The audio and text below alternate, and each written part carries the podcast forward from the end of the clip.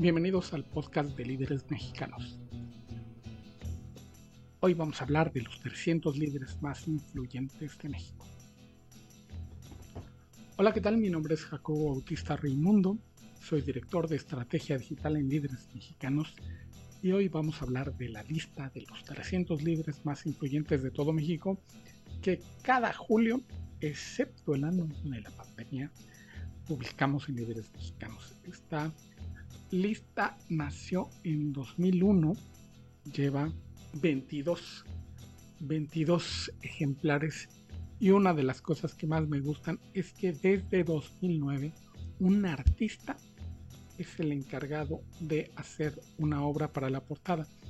No necesariamente ellos crean la portada, porque ha habido un par de casos que son esculturas o son una fotografía intervenida entonces nosotros tenemos que adaptar la obra a nuestra portada de julio y siempre es muy divertido, siempre a mí me gusta muchísimo enfrentarme a ese momento, luego con mucho gusto, de exponerme a la obra y ver pues si me gusta o no. Hay algunas que les confieso que no me han gustado y luego se han ido ganando mi corazoncito.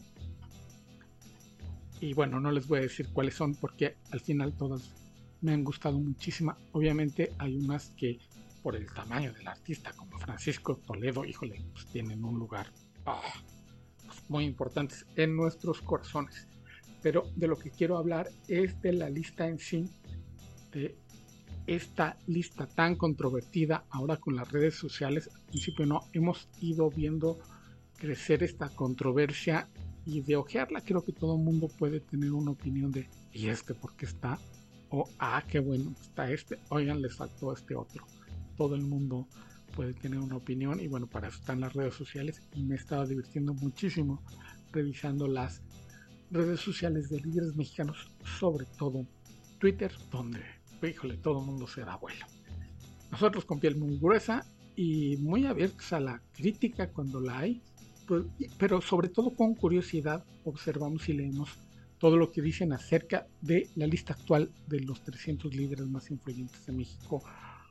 Hay varias historias que he escuchado de cómo surgió la lista. No, no voy a contar ninguna de las dos o tres que he escuchado, además de las mismas personas he escuchado varias versiones. Solo les voy a contar que nació en 2001, que no hay una razón específica por la que sean 300, podrían ser 364, 522, 1008. En México hay muchísimo liderazgo. 300 porque es un número redondo, bonito. No había una lista, no hay una lista más que la nuestra con 300 de algo. O sea, el top 10 o las 500 o las 100. Y nosotros pues, decidimos que 300 estaba bien. Y desde 2001 nos lanzamos a recopilar, porque más bien recopilamos nosotros, nadie en el equipo elige quién va a estar en la lista de los 300. Nos llegan al equipo editorial muchísimas peticiones de cómo puedo postular a alguien para los 300. Híjole, en realidad no se puede y eso sí les puedo contar y es del primer tema que quiero hablar, porque además en estos días en que la lista se publica y en los previos, lo contesto muchísimo por correo y en llamadas telefónicas el, cuando me hablan para decir cómo postulo a alguien, cómo hago que alguien aparezca. La lista no se hace sola, nosotros la recopilamos, se habla con muchísima gente. Raúl Ferraez, sobre todo, y Bacha también, yo un poquito. Nos lanzamos, pero sobre todo Raúl, a hablar con muchísima gente, con muchísima gente, no tienen idea. Muchos de ellos miembros de la lista de los 300 y expertos en una de las 13 categorías en que está dividida la lista. La lista dividida en categorías poder ejecutivo, poder judicial, política, empresarios, deporte, cultura, espectáculos. Y elegimos, ahí sí va nuestra mano, con quién hablar. De la gente con la que, entrevistamos, nosotros nos dedicamos a entrevistar líderes, la gente que conocemos en el medio, que es experta en algún tema, nos acercamos, es totalmente confidencial, no decimos nunca quién dijo qué nombre y obviamente nosotros no decimos quiénes son, quién es fulanito perenganito con quien hablamos cada año para confeccionar esta lista. Y terminamos con una lista de nombres enorme, enorme. Y son, para ponerlo en forma burda, son los nombres que más se repiten. O sea, si entrevistamos, no sé, a 52 empresarios, hablamos con 52 empresarios, para que ellos nos digan quién van a ser los ochenta y tantos empresarios que van a estar en la lista. Revisan la lista del año pasado, nos dan nombres, quién debe estar, quién ya no, de la lista del año anterior, quién debe salir, y buscamos un consenso entre ellos y así se forma la lista. Hay muchos personajes que se han quedado a una rayita, son en, serían el 301 o el 302, lo cual, bueno, siempre es una pena, pero son 300, son 300 y modo. Así es. Y la lista grande, no sé, han de ser mil, mil nombres que, que recopilamos cada año, pues son nombres de gente muy importante que alguien pensó que podrían estar en los 300 y ese alguien es alguien que sabe muchísimo del tema. Entonces ahí, ahí también nos abrevamos nombres para estar pendientes de lo que hacen y de conocer personas también y entrevistarlas, claro, ¿no? Y porque antes que nada nuestra labor es buscar el liderazgo y exponerlo, sacarlo a la luz para, sobre todo, inspirar a que se escuchen historias de éxito, se reconozcan las historias de éxito, se imiten las historias de éxito y en un país donde los medios de comunicación son tan tirados exponer lo malo, nosotros queremos exponer lo bueno para levantar un poquito la barra de hasta donde se puede llegar. Abajo siempre habrá más abajo que llegar, nosotros queremos impulsarla hacia arriba. La lista se publica cada julio, tampoco hay una razón porque la sea cada julio y cada julio es muy divertido ver las reacciones. No nada más a nuestra portada, que generalmente a la gente le gusta, eso sí, lo tengo que decir, está, está padre ver que ya puesta en la revista llama la atención porque es una obra de arte. Pero los nombres adentro sí está, está complicado, eso lo voy a tratar un poquito más, más adelante en la segunda parte de este podcast. Hay dos temas que llaman mucho la atención, que son de las páginas que siempre revista, revisa la gente, que son quienes salieron, quienes ya no están en la lista y quién queda de los que han estado siempre. Porque a la fecha de 2001 a 2022 han aparecido 31 personajes siempre. Y son personajes que, pues indiscutiblemente, a ellos sí no se les puede cuestionar su, su presencia en los 300 líderes. Voy a mencionar solo algunos. Francisco Aguirre Gómez, el dueño de Grupo Radio Centro, está Javier Alatorre, la voz de TV Azteca, la voz y cara de las noticias de TV Azteca, está Patti Chapoy, que en los espectáculos es una figura increíblemente influyente. Alfredo Harpelú. Alfredo Harpelú además empezó estando como empresario cuando él era mandamás en Citibanamex y ahora es una de las figuras de la filantropía de las fundaciones más importantes de México. Ahora está en la categoría organizaciones civiles. Está Alejandro Junco de la Vega, el dueño y mandamás en Grupo Reforma, que nos puede cuestionar su influencia. Está Ricardo Salinas Pliego, obviamente está Emilio Ascargallán. Y sí, sí está Carlos Lemelu. Por cierto, cuando la gente se entera que trabajo en líderes mexicanos, lo que más me preguntas si ya entrevistamos a Carlos Slim. Está también Fernando Landeros de Fundación Teletón, Germán Larrea Mota Velasco, que es el dueño de Grupo México, y está Joaquín López Doria, que ese también me gusta, es un poco como el de Harpelo. Joaquín López Dóriga, cuando empezó la lista, él tenía el noticiero de la noche en Televisa, el noticiero más importante de la televisión, y con todos los cambios que ha habido con lo digital y demás, Joaquín lo hizo bien y lo hizo muy a tiempo. Y tiene 22 años en la lista y sigue siendo una figura muy influente. Leyó perfectamente los tiempos, lo hizo extraordinariamente bien. Incluso ganó un Elliot, que son los premios que da Elliot Media a los personajes más influyentes con más éxito en las redes sociales y Doriga ganó uno, caray. O sea, ha estado en todo y está haciendo muy bien, pero no se trata de Joaquín López Orella, la noticia, pero él es uno de los personajes controvertidos entre grandes comillas, como lo de controvertidos, porque yo digo que no se discute su lugar en la lista por lo mismo. La otra lista que les decía que se revisa mucho es quién salió respecto a la lista anterior, quién ya no está. Y es un poquito, eh, es así sirve al morbo, pero lo que decimos es que lo importante es haber estado en la lista. Quien está, Enrique Hernández Alcázar el otro día se quejaba, no se quejaba, inventaba que nada más estuvo un año, que fue un año inusual, decía él, o algo así. No, es miembro de la comunidad, los 300 líderes más influyentes de México, haya estado un año, 15 minutos o 22 años. Ah, queremos que sea, decimos que es como ser nominado al Oscar, que uno no gane el Oscar, ser nominado ya es un honor. Estar en la lista de los 300, el haber sido considerado uno o dos años, hay gente que ha estado dos años, luego no está 5 10 y luego vuelven a aparecer diversas causas. Santiago Gil, me, me sale la mente, creo que la última vez que estuvo era secretario de gobernación y ahora vuelve a estar como diputado federal del PAN pero lo importante es haber estado en la lista de los 300. Es algo que yo digo que se puede poner en la, la tarjeta de presentación, si todavía existe, abajo, miembro de la lista de los 300 y poner los años, o nada más miembro de la comunidad de los 300 se podría hacer perfectamente. Hay quien lo pone, hay quien lo pone, el otro día vi un libro de alguien que fue invitado a la comida, ni siquiera estuvo en la lista, y pone en el, ya saben, en la biografía la semblanza que viene en las solapas de los libros, que fue invitado a la comida de los 300 líderes más influyentes de México.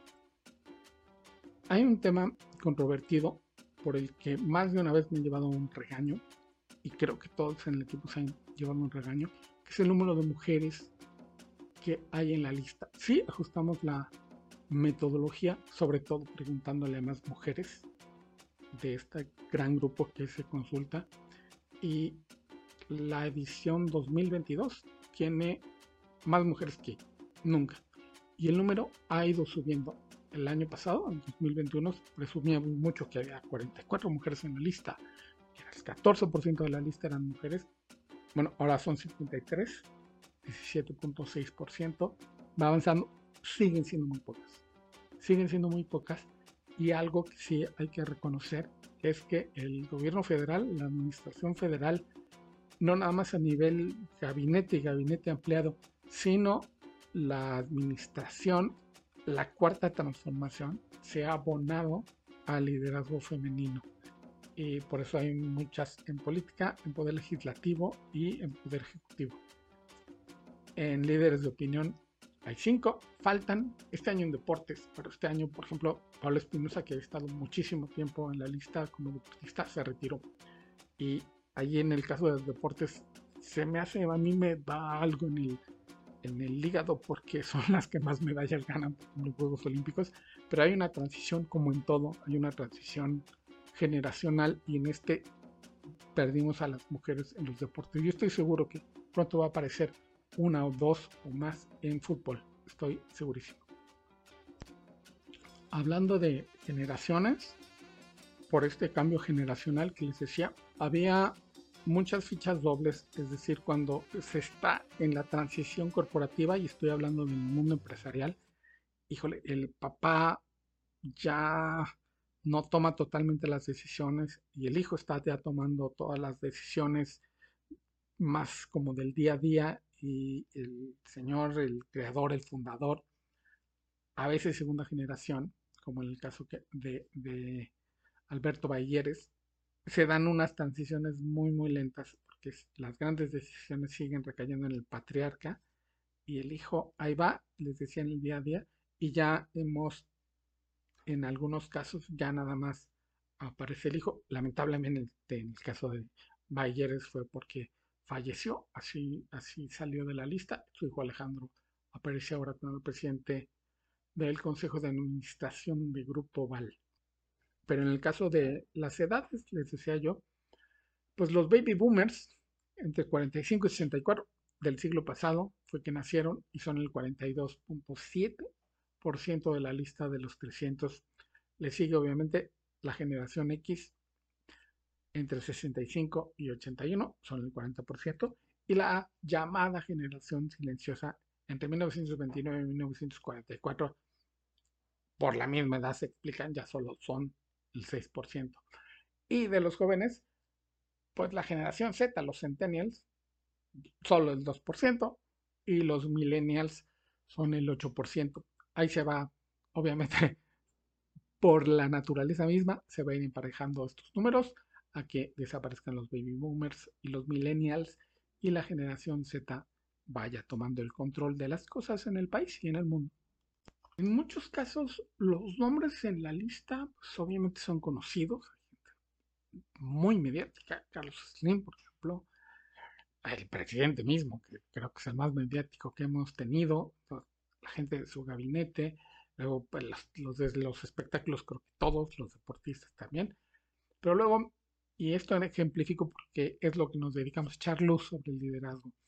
Si les digo, Salvador Daniel Cabaz y David Daniel Cabaz, que son el presidente, hablando de transiciones generacionales, presidente del Consejo de Administración de Grupo Danos y el director general de Grupo Danos, el hijo. Ellos, ¿qué?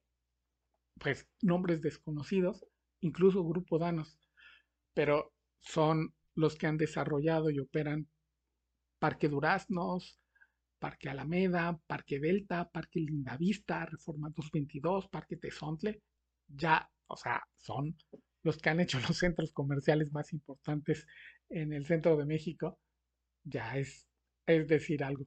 Y como este ejemplo, este ejemplo solo porque centros comerciales y nos estamos llenando los centros comerciales en las ciudades más grandes de México, eso es a lo que nos dedicamos. ¿Quiénes son?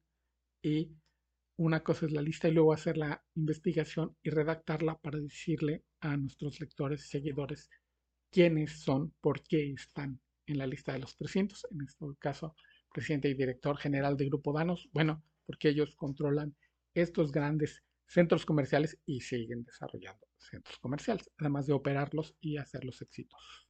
Ese es solo un poquito de lo que trae la lista en 2022. La portada la hizo Joshua Con, que a mí me encanta, se llama Ruso Blanco, es una señora con unos prismáticos, unos grandes prismáticos, como buscando líderes la, la, interpretación que yo le doy cada quien hace, podría estar buscando un rumbo para el liderazgo, porque luego hay muchos líderes y hay pocas causas, y luego hay causas que necesitan líderes. Bueno, de esta búsqueda se trata mucho nuestro trabajo y a mí me encantó desde la primera vez que la vi, esta obra de Joshua Ocon, que siempre busca decir algo sobre nosotros mismos como sociedad, como seres humanos, nuestro papel dentro de la sociedad, la naturaleza incluso, es muchísimo de lo que hace Joshua Ocon, que fue el artista eh, que creó la portada de este año. Recuerdo una que presentó, una obra que presentó el año pasado, o este no me acuerdo, en Zona Maco, esta gran muestra de arte contemporáneo, el, el elefante en la en el cuarto, que es una forma muy, viene del inglés, el hablar del elefante, todos vemos y nadie quiere hablar de eso que está en el cuarto presente, omnipresente, y era como un cadáver del elefante, y es lo que le estamos haciendo a la naturaleza y no queremos enfrentarlo y hablar de ello. Ese tipo de arte es el que hace Joshua con a veces muy fuerte, pero bueno, a mí me encantó la, portada de los 300, como creo que casi todas. Y ahora sí, pues no a todo mundo le gusta la lista de los 300 líderes más influyentes de México. Y esto les voy a dar un par de ejemplos nada más de lo que sucede en redes sociales que a mí me parece muy divertido. Me da muchísima curiosidad la cómo lo digieren los bandos, porque desgraciadamente es ustedes contra nosotros el otro día un periodista identificado con la cuarta transformación decía, es que ustedes opinan tal cual. Y a mí me daba risa porque decía yo, ¿cuáles ustedes? Eh, la idea que él estaba debatiendo, yo estaba en contra de esa idea también, pero en casi todo estoy en desacuerdo con él. Y nos no somos ustedes, o sea, hay ideas que comparto con la 4T, hay ideas que no, pero ya está, parece que estamos divididos en dos y no. Precisamente, lo abro y, leo un, un tweet de alguien que dice, Mr. Richie Nido, comenta a la, a la ficha, al nombramiento de Beltrán del Río como, líder. ¿Cómo, ¿Cómo pueden denominarse líderes si no tienen causa por la cual luchar? Porque vamos poniendo las fichas completas de los 300 en Twitter y la de Pascal Beltrán del Río causó mucho mucho resquemor entre muchos que creen que son contrarios, intolerantes, apátridas, etc, etc. Le, le dicen, por ejemplo, a alguien del a Clemente, a Clemente Castañeda de, este de senador del Movimiento Ciudadano, que por cierto, Movimiento Ciudadano tiene muchísimos, o sea, el partido entre legisladores y gobernadores y alcaldes. Creo que es la vez que más han tenido, bueno, la vez que más han tenido legisladores, gobernadores y alcaldes, y eso se ve reflejado en la lista, me ha llamado mucho la atención. Y a la gente no le gusta, a la gente no les gusta, sobre todo cuando son políticos o líderes de opinión, cuando no opina como ellos, no debería estar en la lista. Y es muy, muy curioso, porque ellos están reaccionando al liderazgo de alguien más y dicen que no es líder y, tiene una reacción muy fuerte.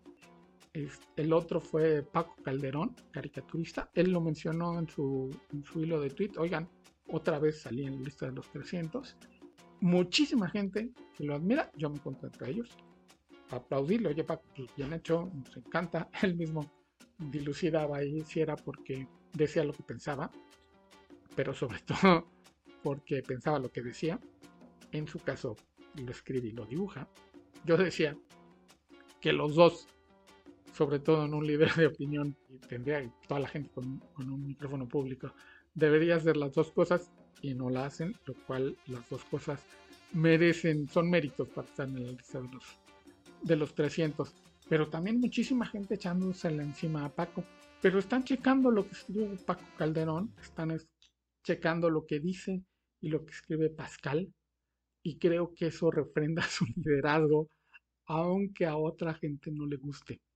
Y en el caso de los políticos, bueno, muchos vienen con una carga de bots impresionantes.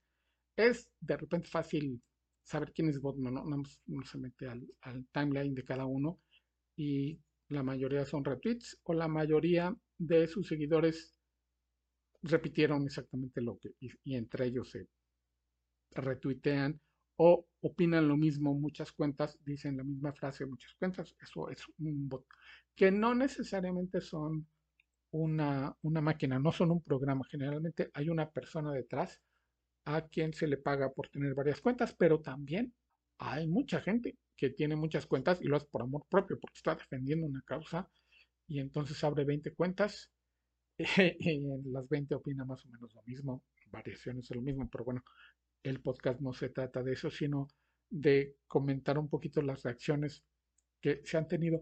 Por cierto, en la misma ola de tweets, porque hemos, son 300 tweets de los 300 líderes más influyentes de México, más o menos cada media hora desde el lunes pasado a que subimos este, este podcast, surgió la noticia de que le dieron el premio Inkpot a José Trinidad Camacho, al caricaturista Trino de Guadalajara, lo reconocieron por su aportación a la cultura popular en la convención de cultura popular más grande del occidente, que es la Comic Con de San Diego. Y nosotros lo felicitamos. No tienen idea de todo. Ahí sí todo el mundo aplaudirle a Trino. Curiosamente, Trino no hace caricatura política. En cambio, Calderón que puso que, porque además Trino creo que no puso lo del, en su timeline lo del premio, nosotros lo pusimos en varios más, nosotros nos enteramos por alguien más que lo puso, nosotros felicitamos a Trino por eso. Y Paco Calderón puso, oigan otra vez, y se le aventaron encima, porque el país está dividido y se ve muy bien en qué temas y qué no. Otro es el fútbol, pero ese tema lo dejamos un poquito de lado. Curiosamente, curiosamente, y hablando de fanatismo, y esto sí lo tengo en la escaleta que estoy usando para decir cosas aquí en el podcast, en el fútbol, por más aficionados y por más que quieran la camiseta de cualquier equipo, de repente cuando ponemos al presidente de tal o cual club, obviamente los que le van a otros clubes de repente lo atacan, pero los seguidores que quieren al club de repente los cuestionan. Les dicen, ¿por qué no traes refuerzos? Que es la máxima. ¿Por qué no traes refuerzos? ¿Por qué dejaste ir a tal? ¿Por qué no haces a nuestro equipo que queremos tanto más competitivo? Hasta en el fútbol se cuestionan los líderes que toman las decisiones. Eso no lo vemos del lado político que debería haber más razonamiento y el razonamiento lo estamos viendo más en los fanáticos que se supone que no piensan que es una decisión emocional, no racional, irle a tal o cual equipo, ahí cuestionan a sus líderes. De repente muy bien, o sea, se mueren con ellos, se mueren con el equipo, pero cuestionan muchísimo a los presidentes. Le ha tocado mucho a Jesús Martínez cuando nada más llevaba el destino de Tuzos. Oye, ¿por qué contrataste a este? Oye, ¿qué pasó con el estadio? Oye, necesitamos un delantero, un defensa, un medio lateral, yo qué sé. Y, en política no es todo bravo, lo hemos hecho súper bien. Creo que ni, ni a Alejandro Irarragorri, que dirige ahora el grupo Orlegui, Santos Laguna y Atlas, creo que ni los aficionados del Atlas le aplauden tanto como le aplauden, por ejemplo, a Andrés Manuel López Obrador o a cualquier otro del, del gabinete. Uno, por, por, cierto, indefendible es Manuel Bartlett. Ahí sí hay, hay un consenso de que no debería estar en la lista, pero la aparición misma de Manuel Bartlett en la lista explica por qué está en la lista, no sé si me explico. Sigue siendo el líder de la Comisión Federal de Electricidad, la cual se está haciendo cada vez más poderosa, la cual buscan ser más poderosa, y Manuel ha sido prueba de todo, porque le han cuestionado absolutamente todo y el presidente ahí lo mantiene, porque es una designación presidencial. Entonces, ¿qué más influencia que esa? hasta el momento les decía las más comentadas, las fichas más comentadas en redes sociales, estoy hablando de Twitter, han sido las de Paco Calderón y Pascal Belgrán del Río, pero faltan muchísimas más. Y yo espero que siga habiendo esta confrontación, este diálogo, a veces con insultos, que me dan curiosidad también. Y bueno, así es el liderazgo en nuestro país en estos días. Hay dos casos que han sido muy comentados, que tienen muchos clics, muchos favoritos y casi unanimidad de la gente que escribe sobre ellas. Son dos mujeres y además las dos muy jóvenes. Una es la cantante Ángela Aguilar, que tiene un Una de ellas es Ángela Aguilar, que es cantante súper popular con las nuevas generaciones. Tiene muchísimos seguidores y han aplaudido muchísimo porque está debutando además en la lista de los 300. La otra es la única influencer que hay en la lista.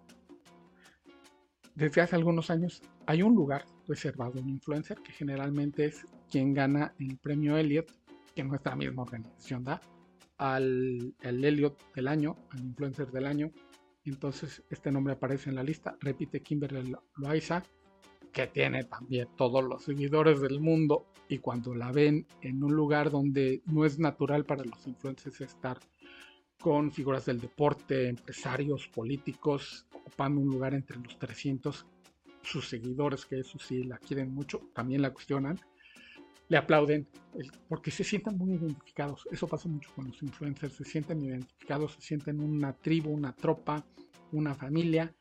Cuando a su guía les, le va bien, o a los que los unió, no necesariamente su guía, le aplauden muchísimo. Entonces, ahí sí hay casi, casi unanimidad.